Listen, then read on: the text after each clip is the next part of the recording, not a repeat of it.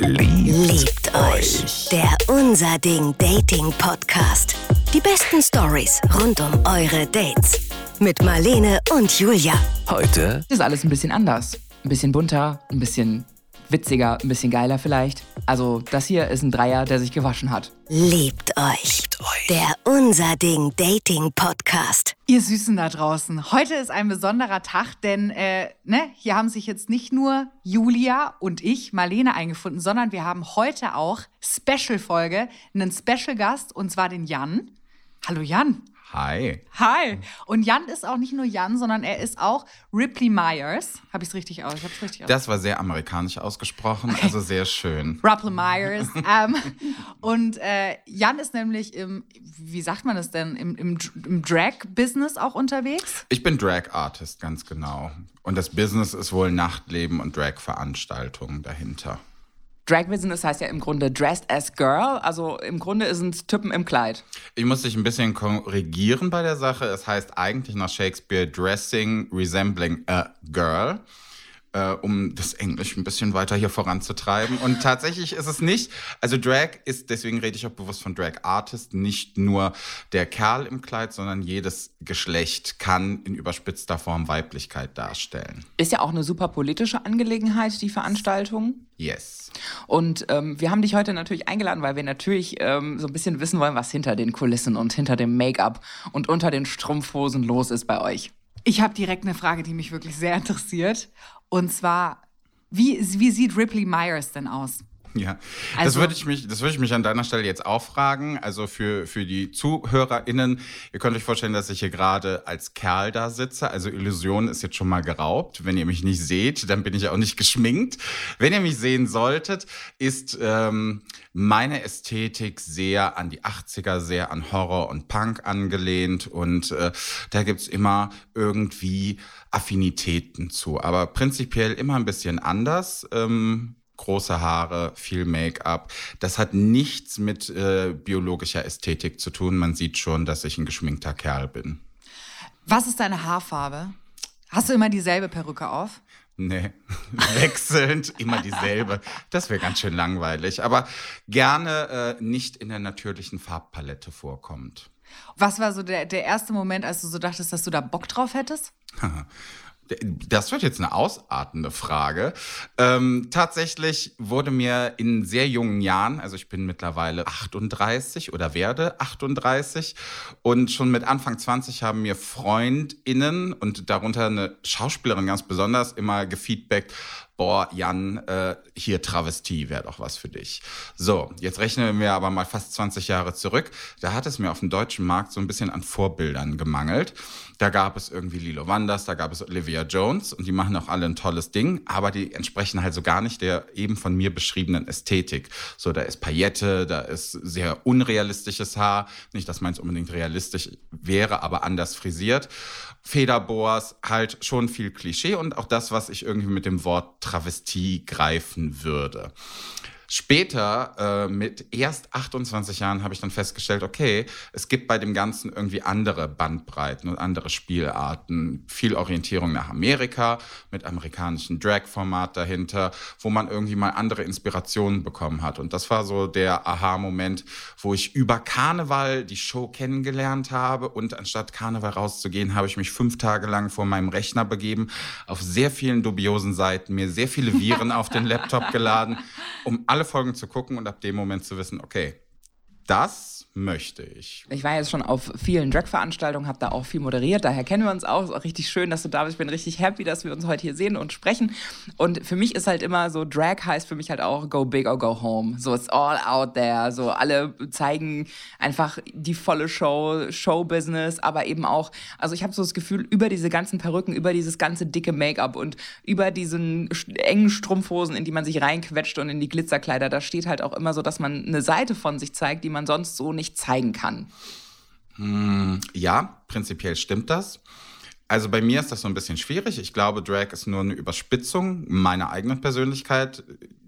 Du hattest ja jetzt schon das Vergnügen, mich ein bisschen auch privat kennenzulernen. Ich bin auch als Jan nicht unbedingt zurückhaltend oder auf den Mund gefallen. Aber sobald Perücke und Make-up da ist, sitzt das Ganze ein bisschen schroffer, da sitzt die Zunge ein bisschen lockerer, da ähm, geht einfach mehr. Also das ist schon auch eine Kostümierung, die ähm, dir Anonymität gewährt, in der du dich Sachen traust, direkter zu sagen, die du sonst nicht tun würdest. Kannst du dann auch im Grunde sagen, dass du dann, wenn du dein Make-up anlegst, auch so eine kleine Rüstung anlegst? Ja, Definitiv, definitiv. Das, was das wahre Ich irgendwie verschleiert, führt dazu, dass du in dem Moment irgendwie anders mit deiner Umwelt umgehen kannst. Du bist zwar irgendwie auch angreifbarer, gerade wenn man irgendwie ans heteronormative Umfeld denkt, bist du deutlich angreifbarer, aber in deiner eigenen Subkultur bist du auf einmal ähm, bist du anders.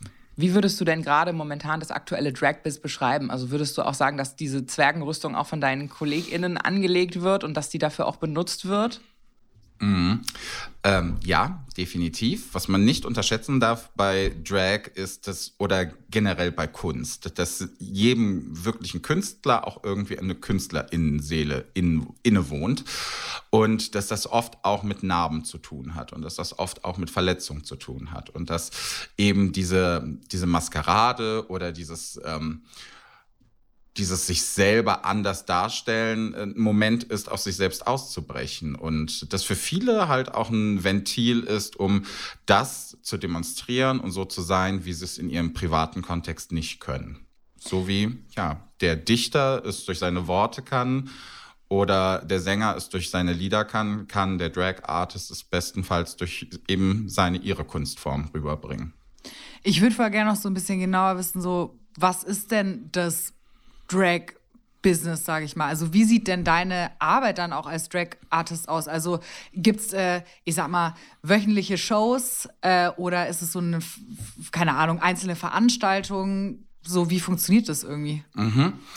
Das ist eine super interessante Frage, weil es ist jetzt nicht so, als hätte der deutsche Markt auf Drag Queens, Kings, Artists, whatever gewartet. Mhm. Also es ist eine Nische, in der wir uns selbst unseren Raum schaffen mussten, während man vor 20 Jahren zum Beispiel als Drag Queen noch richtig gut Kohle verdient hat und hofiert wurde von Partys oder TV-Shows, hat es so vor zehn Jahren abgenommen dass du viele Trullers irgendwie in Deutschland hattest, die für kostenlosen Eintritt und ein paar Getränke irgendwie die Diskos aufgerüscht haben.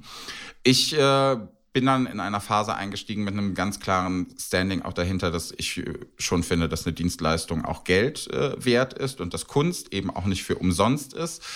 Und äh, musste da tatsächlich einige, einige Schneisen irgendwie einschlagen und irgendwie ganz andere Wege gehen und Verhandlungen führen, die es so vorher noch nicht gegeben hat um Plattformen zu kreieren. Also natürlich ist es primär eine queere Kunstform und kommt irgendwie aus dem schwulen Nachtleben heraus.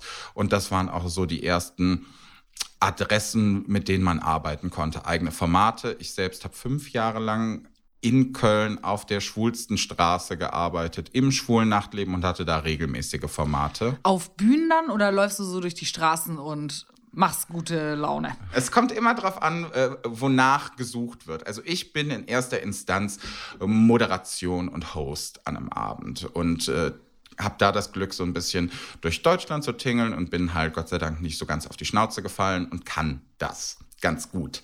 Es gibt aber auch andere, die zum Beispiel als Performance-KünstlerInnen gebucht werden oder andere, die Hotessen Jobs bekleiden. Deswegen, also ich habe primär eigene Formate mit moderativem Hintergrund wie Bingo-Veranstaltungen, meinen eigenen Wettbewerb für die Suche von Nachwuchs irgendwie gehabt. Und ja, auch für den schnöden Mammon saß ich auch sehr viele Nächte vor der Tür und habe den Begrüßungsschnaps verteilt und mich wie die billigste Schlampe vom Dienst gefühlt. das kenne ich. Ich mache ja auch Musik und das erinnert mich gerade, ich war schon bei so Schützenfesten mal gesungen, wo ich wirklich dachte, also da in dem Punkt kein Geld der Welt hätte das aufwiegen können. Äh, wie oft ich Helene Fischer singen musste an einem Abend. Und nichts gegen Helene Fischer, geile Frau, aber ich kann es nicht mehr hören. Ähm, ja, also solche Erfahrungen habe ich auch. Ich lasse mich zum Beispiel nicht mehr für Geburtstage buchen, weil ich mich da auch sehr gerne irgendwie ins Fettnäpfchen gesetzt habe und zum Beispiel mal auf einem runden Geburtstag, schöne Anekdote, eingeladen war. Das war eins meiner ersten Bookings und dachte, boah, ich habe hier dieses Totengräberinnen-Outfit, das wäre doch total passabel. Habe es dann auch von den Gästen erklärt, dachte, ja, hier, wir feiern den 60. Da konnte ich mich schon mal als Totengräberin verkleiden. Der Weg ist ja nicht mehr so weit bis zum Sarg. Ja, und dann habe ich erfahren, dass der Bruder äh, des Geburtstagskindes in seinen letzten Endzügen auf diesem Geburtstag Oh noch war. Gott! Ja, das war unangenehm. Ach du Scheiße, ey. Glaube ich. Ey, Jan Ripley Myers. Wir sind ja hier in, ich weiß nicht wie, du verfolgst natürlich mit Sicherheit gespannt gebannt unseren Podcast immer, ne? Jede Silbe. Natürlich. Und wir sind ja ein Dating-Podcast, ne? Und wir sind jetzt sehr interessiert daran und ich bin mir sehr sicher, die Zuhörerin auch. Wie funktioniert denn dieses Dating-Leben im Drag-Bereich? Gibt es da Besonderheiten? Also ich glaube, wir müssen das so ein bisschen aufsplitten, weil tatsächlich in Drag Dating kommt für mich nicht vor, äh, weil das ist meine Kunst und meine Kunst wird nicht gefickt. Da gibt es, Darf ich, kannst du mir davon ein Wandtattoo machen? äh, ich kann dir das, ja, Das häkeln. löst dann ihr Live, Live, Love. Tattoo ab. Oder mein Home, mein Home-Schild. Ja, Ja, das können, wir- das können wir gerne. Ich bin äh, handwerklich total unbegabt, das wird schön aussehen, kriegst du. Nee, aber ähm, es ist insgesamt, also natürlich habe ich KollegInnen, die irgendwie auch in Drag ihr Sexualleben irgendwie betreiben und äh, es gibt erstaunlich viele Menschen auf dieser Welt, die irgendwie diesen Kitzel an Drag-Artists äh, genießen und äh, wir nennen sie untereinander ganz gerne mal Clownfucker. Ähm, aber hey, auch da kein Kink-Shaming oder sonst was, worauf die Leute Bock haben. Und wenn beide sich da irgendwie einig sind, dass sie da Bock drauf haben, ist das in Ordnung. Ich finde es seltsam, wenn ich ähm, in Montur da bin und die Illusion hört halt auch ganz schnell auf. Wenn ich die Strumpfhose runterziehe, hast du schon die behaarten Beine am Start und, äh, und es riecht nach einem Abend Arbeit auch nicht unbedingt so gut unter einer Strumpfhose. ähm, das brauche ich nicht. Also ihr kennt das wahrscheinlich. Mit Lippenstift küssen kann, äh, puh, das kann übel aussehen. Und wenn um die Lippen herum auch noch alles geschminkt ist, hast du irgendwann so ein freigelecktes Loch in der Mitte deines Gesichts und äh, der Rest ist irgendwie noch so halb intakt. Also nee. Ripley hat keinen Sex und datet auch nicht. Jan hingegen ähm, würde daten, hat aber primär Sex gehabt im Nachtleben nach Drag sehr viel. So.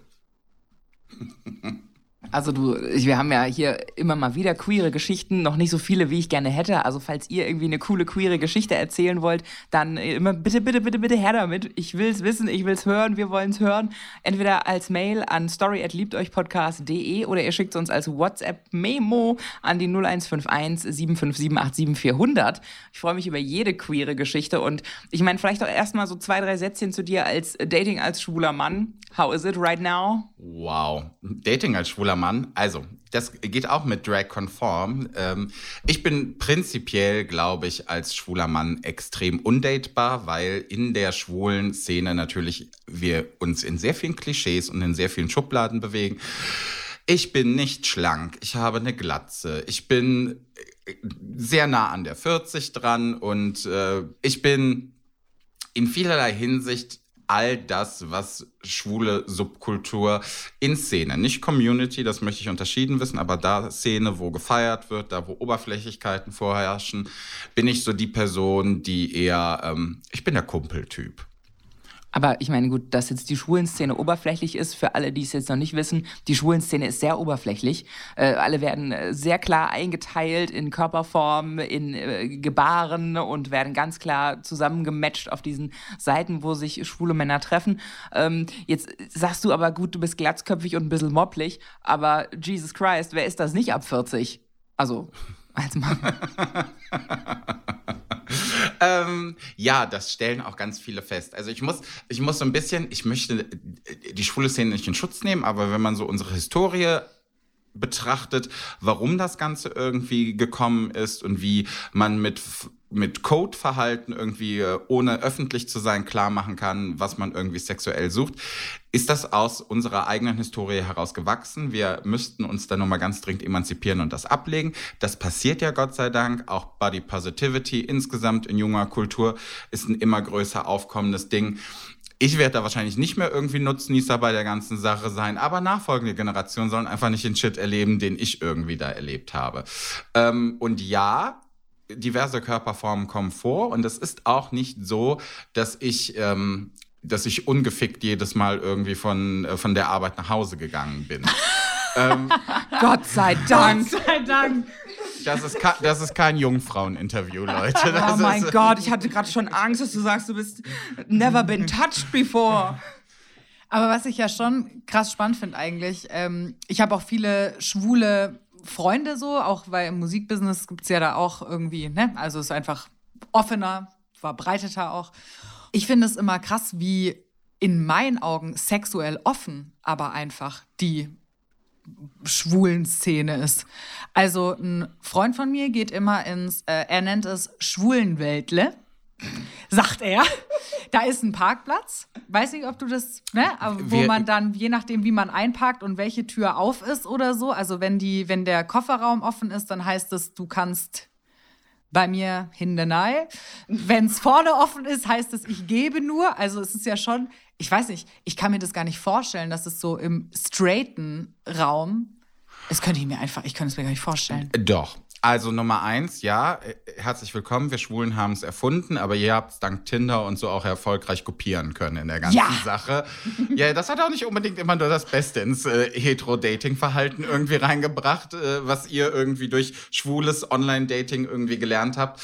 Aber ja, also Outdoor-Sex ist halt auch so ein Historiending, was irgendwie da, wo man früher keine öffentlichen Räume hatte, ist man halt Out of the closet into the schwulen Weltle.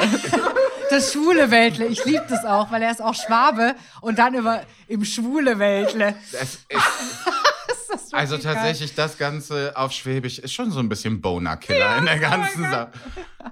Aber dabei fahren sie alle sehr sparsame Autos. Sie fahren mit dem Rad hin, die Autos stehen schon da. Geil.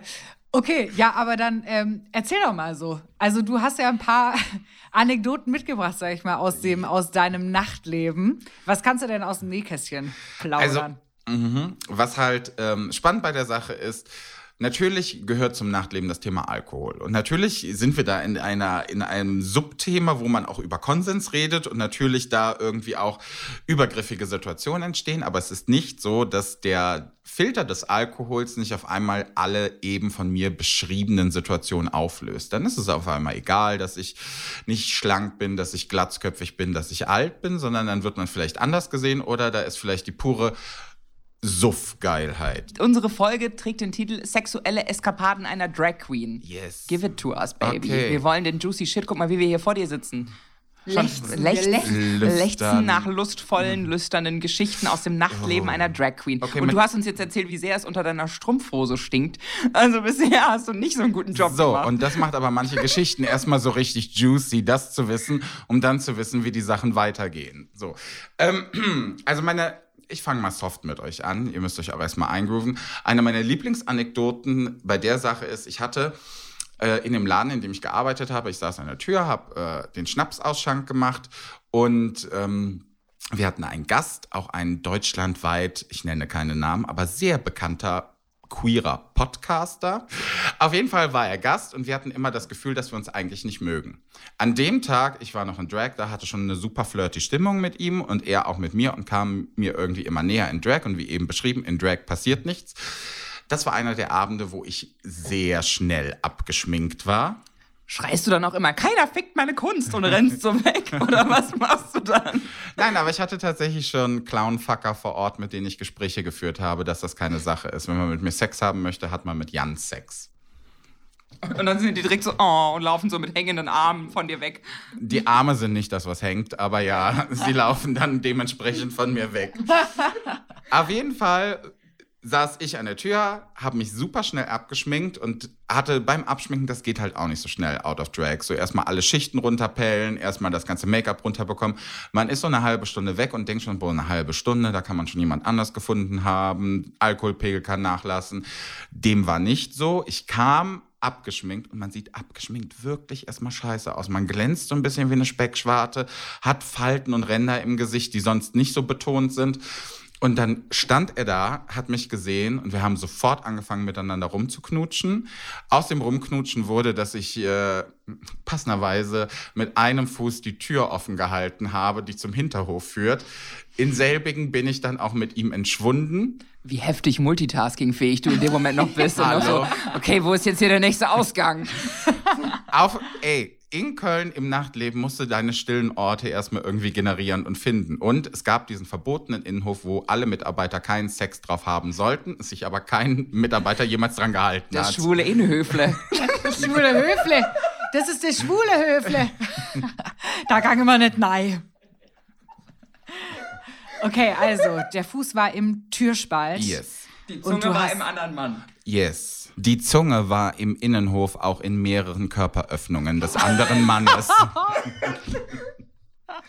Hui, hui, hui. So, und nachdem, also es kam nicht zum Analverkehr, weil unvorbereiteter Analverkehr nach äh, vielen Stunden Strumpfhose ohne nötige Präparation war halt nicht drin, aber sonst war alles sehr gut, sehr intensiv. Ich ähm, konnte mit ihm auch meine äh, sexuellen Präferenzen zu äh, leichten bis härteren Ohrfeigen ganz gut irgendwie durchleben in der Situation. Leute, ihr habt mich hier eingeladen, ihr müsst mit sowas leben. Und es kam im Endeffekt dazu, dass äh, wir viel Spaß miteinander hatten. Das haben andere auch mitbekommen, dass wir zusammen in diesem Hinterhof verschwunden sind. Worüber wieder die Kurve, ernsteres Thema, viel gelästert wurde, weil er bildschöner Mann für andere in der Position, ach, wieso hast du denn mit Jan was gehabt? Ja, okay, krass. Aber das finde ich ja auch, also auf, ähm, um mal auf das, äh, den ernsteren Teil dieser Geschichte zu kommen, dieses Bodyshaming ist ja dann schon krass. Also, dass du das vor allem auch mitbekommst, also dass es weil es so offensichtlich ist. Na, wenn es dir ins Gesicht gesagt Ja, wird, dann eben. ist es schwer, es nicht mitzubekommen. Ja, aber krass, aber ist es so normal? Ähm, leider ja. Also es ist halt auch nicht verallgemeinernd und es gibt natürlich in dieser ganzen Dunkelziffer negative Beispiele fallen mehr auf und bleiben mehr hängen.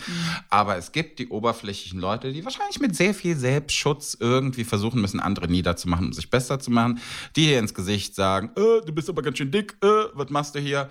Ja. Nachtleben. Also ich finde es halt auch schon krass, dass, also, und das, das habe ich selber auch nie verstanden. Das ist jetzt vielleicht nicht unbedingt Drag Queen bezogen, sondern vielleicht Schwulen bezogen, dieses, dass man so voll rangeht direkt.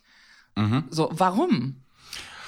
Ich weiß nicht, ob das so schwul ist. Ich glaube, das ist so ein Nachtleben-Ding. Weil, also wenn du mit der Intention ins Nachtleben startest, ich hätte gerne Verkehr, ist das, glaube ich, eine relativ klare Kiste, die auch bei Heteros eine relativ klare Kiste ist. So, du hast entweder die Ambition, feiern zu gehen, dann weißt du aber auch, in welche Läden du gehst. Und ich glaube, Szene und schwules Nachtleben begünstigt das Ganze nochmal, weil eben die Sexualität und äh, somit Identität und Sexualleben halt auch im Fokus liegen und dass man da schnell zu Begegnungen kommt. Hey, nach meiner Arbeit war es für mich gang und gäbe. Wenn ich noch Bock hatte, richtig abzustürzen, wusste ich, ich gehe zwei Läden weiter, gleicher Chef, wieder nicht für Getränke bezahlen, günstig. ähm, wo ich aber genauso in dem Moment wusste, boah, wenn ich da reingehe, da läuft nur Schlager. Alles, worauf ich es eigentlich anlege, ist irgendeinen Kerl auf die Toilette mitzunehmen und Toilettensex zu haben. Oder auch zwei an einem Abend. Oder jemand anderen mitzunehmen, obwohl ich mit jemand anders draufgehen wollte, mit dem ich dann aber doch den ganzen Weg nicht geschafft habe und dann jemand anders rangezogen habe und gesagt habe, dann halt du. Meinst du aber so, wir Heten und vielleicht auch gerade so die verklemmten Heten machen da ein zu großes Gewese um, um Sex und um, na, jetzt gehen wir nach Hause und dann zünden wir noch eine Kerze an. Ich würde nicht sagen, dass das alle so betreiben. Also ich bin Kölner und ich kenne den Kölner Karneval und habe da schon sehr viel in Hausecken gesehen, die ich auch nicht unbedingt sehen wollte. Aber ich glaube, wir sind insgesamt in einer sexuell aufgeklärteren Zeit irgendwie unterwegs, wo auch nicht so viel Hehl um Sex gemacht wird und durchaus unterschieden werden kann zwischen Sex und Emotionen. Ähm, und deswegen, ich glaube nicht, dass das so hetero ist. Ihr seid, ihr seid im Aufgebären und ihr werdet besser. Hast du denn selber auch das Gefühl, denn du schon sagst, keiner fickt meine Kunst, aber jemand darf meine Kunst ja lieben. Hast, hast du dich als Ripley schon mal richtig verknallt auch? Oder hast du auch was Romantisches erlebt? Ja, schon. Definitiv. Ähm, in Situationen, wo es dann aber doch abgeschminkt weitergegangen ist. Es sind halt schöne Momente, wenn man auch unter dem Make-up gesehen wird und es um die Person geht, um das Gespräch, was man vielleicht gerade geführt hat, um den Intellekt, um den Humor und nicht ums Körperliche. Und ich hatte da, boah, mir fällt direkt ein Kerl ein, den ich, glaube ich, auf der Stelle weg geheiratet hätte.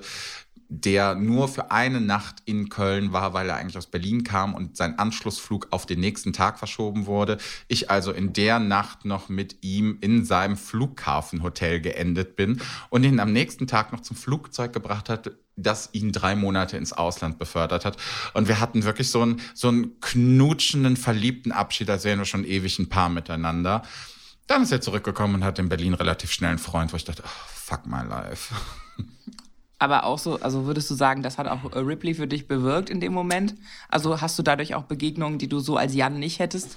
Klar. Also wenn du, wenn du in Drag an der Tür sitzt und jeder erstmal an dir vorbei muss, um Schnaps mit dir zu trinken und mit dir irgendwie klönen möchte, dann hast du definitiv Begegnungen und die Leute gehen anders und offener auf dich zu. Und äh, da kannst du halt schon punkten irgendwie in Situationen, wo du sonst irgendwie der vielleicht unattraktive Kerl an der Seite wärst, auf den man nicht so achten würde. Und ja, da sitze ich halt im Fokus. Wie erlebst du das denn selber unter den Drag, unter den Drag Queens? Haben die Drag Queens auch untereinander Affären und äh, Dinge mit am Laufen? Schön, dass du fragst. In Drag mit jemand anders, der Drag als Kunstform betreibt, Sex zu haben, nennen wir untereinander ein KK haben. Kiki ist miteinander reden, KK ist Drag und Drag schnackselt miteinander. Ähm, und das ist teilweise verpönt, was der größte Bullshit ist. Aber ja, gibt es definitiv auch. Ich hatte auch schon mit Drag-KollegInnen sexuellen Verkehr. Aber du dann als äh, Jan oder als Ripley? Du Als- warst dann auch Jan. Ich war dann auch Jan. Okay, aber stehst du auf Drag Queens? Nein, weil ich auch andere Kunstwerke nicht unbedingt bumsen möchte. Hast du dir bei der Mona Lisa das noch nie gedacht? Dieses Die unverschämte doch. Schmunzeln. Die will's doch. Nee, nee, das ist das Mädchen mit den Perlenohrringen, die so neckisch über die Schulter Ach so, schaut. ja, ja, Ja, ja, okay, und die okay. dann sagt, eigentlich schiebst du mir hinten rein. Nee, derart möchte ich den Schmuck klauen. Okay, krass, aber ähm, äh, also wie funktioniert es dann? Seid ihr dann Kollegen quasi? Also sind es dann Kollegen von dir gewesen, die du dann, keine Ahnung, wie auch immer kennengelernt hast? oder Hattest wie du noch nie Sex mit einem Arbeitskollegen? Nee. Ich auch nicht. Und da äh, tatsächlich, da bilden wir uns was gemeinsam drauf ein. Weil, also Marlene, doch, du hattest doch schon, du hast doch was mit einem Praktikanten gehabt. Ah! Doch sogar hier, hast du doch sogar hier erzählt. Du alte Sugar Mama.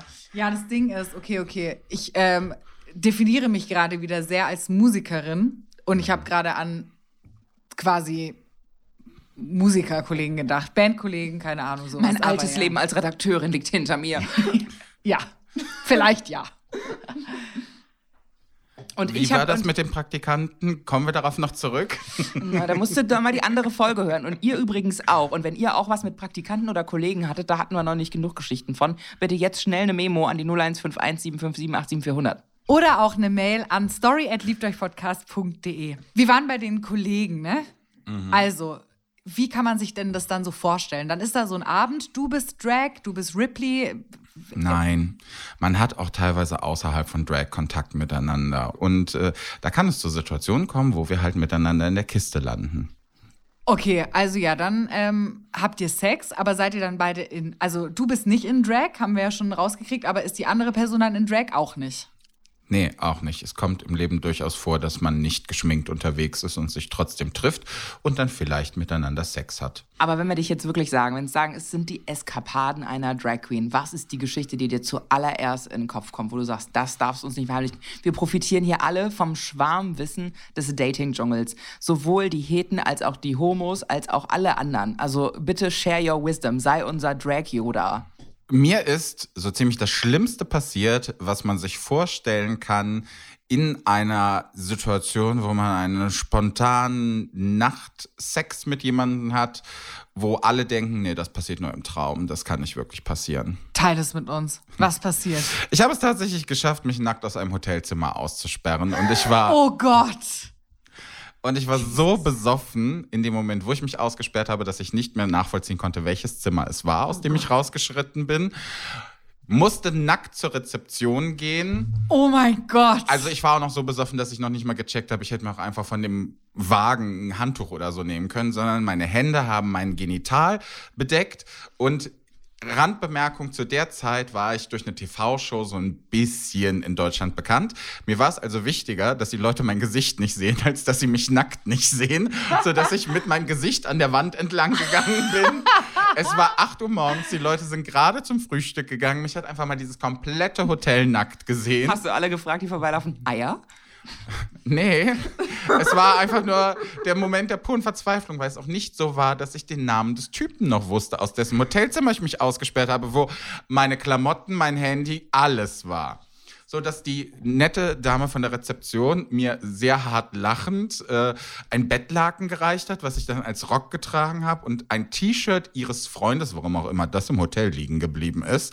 Ähm, und ich dann erstmal da hing und dachte, wir sind sozusagen ein Momentum übersprungen. Ich möchte natürlich wissen, wie es dazu kam, dass du nackt vor der Hotelzimmertür stehst. Ja, genau, das wollte Wie bist du in dem Hotelzimmer gelandet an dem Abend? Warst du Ripley? War Ripley dabei? Hattest du noch irgendwo eine Perücke liegen, die abgeholt werden musste? Erzähl, erzähl. Tatsächlich war Gott sei Dank in dem Zusammenhang mal Ripley nicht dabei, sondern ich war als Jan unterwegs, aber in besagter Straße feiern und hatte da jemanden äh, kennengelernt, für den ich irgendwie ganz viel spontane Romantik empfunden habe, den ich am nächsten Tag dann eher abgestempelt habe mit Puh, den habe ich mir aber auch schön gesoffen. Ähm, die Macht von Alkohol. Die Macht von The Alkohol. Power of beer. Aber ganz ehrlich, schieb's nicht auf den Alkohol, Alter. Da äh, verkuppelt Menschen seit sehr, sehr, sehr vielen hundert Jahren. Ja. Und ich konnte halt in dem Zusammenhang Gott sei Dank nicht schwanger werden, sodass diese Beziehung sich auch relativ schnell wieder lösen konnte. Wie ist das Gefühl? Aber hast du die, hast du die Eingangstür quasi vom Hotelzimmer einfach verwechselt mit dem Klo? Yes, korrekt. Mm, also es gibt, ja, es, es gibt ja den Moment, wo man so voll ist, dass man irgendwie gar nichts mehr mitbekommt und wo es auch irgendwie so, ich nenne es Schnapswandeln. Wenn du so viel Schnaps gesoffen hast, dass du Situationen hast, wo du eigentlich normale menschliche Funktionen tätigen möchtest, das nicht mitbekommst. Und ich bin in dem Moment im Hausflur wieder klar geworden mit, was mache ich hier? Fuck. Aber würdest du wenigstens vorher flachgelegt? Ähm, wir waren so voll, dass es so semi-gut funktioniert hat. Ja, Ja. der Halbmast. Ja, Der das, das. Kondom auf meinem Penis hat irgendwie nicht so gefühlsecht gewirkt, wie ich es in dem Moment gebraucht hätte. Okay, ich glaube, von allen Geschichten, die mir je erzählt worden sind, ist es wirklich schon mit einer der peinlichsten. es ist übel. Also es ist wirklich übel. es ist schon übel. Andere sagen, es sind ihre Albträume, dass einem sowas passiert.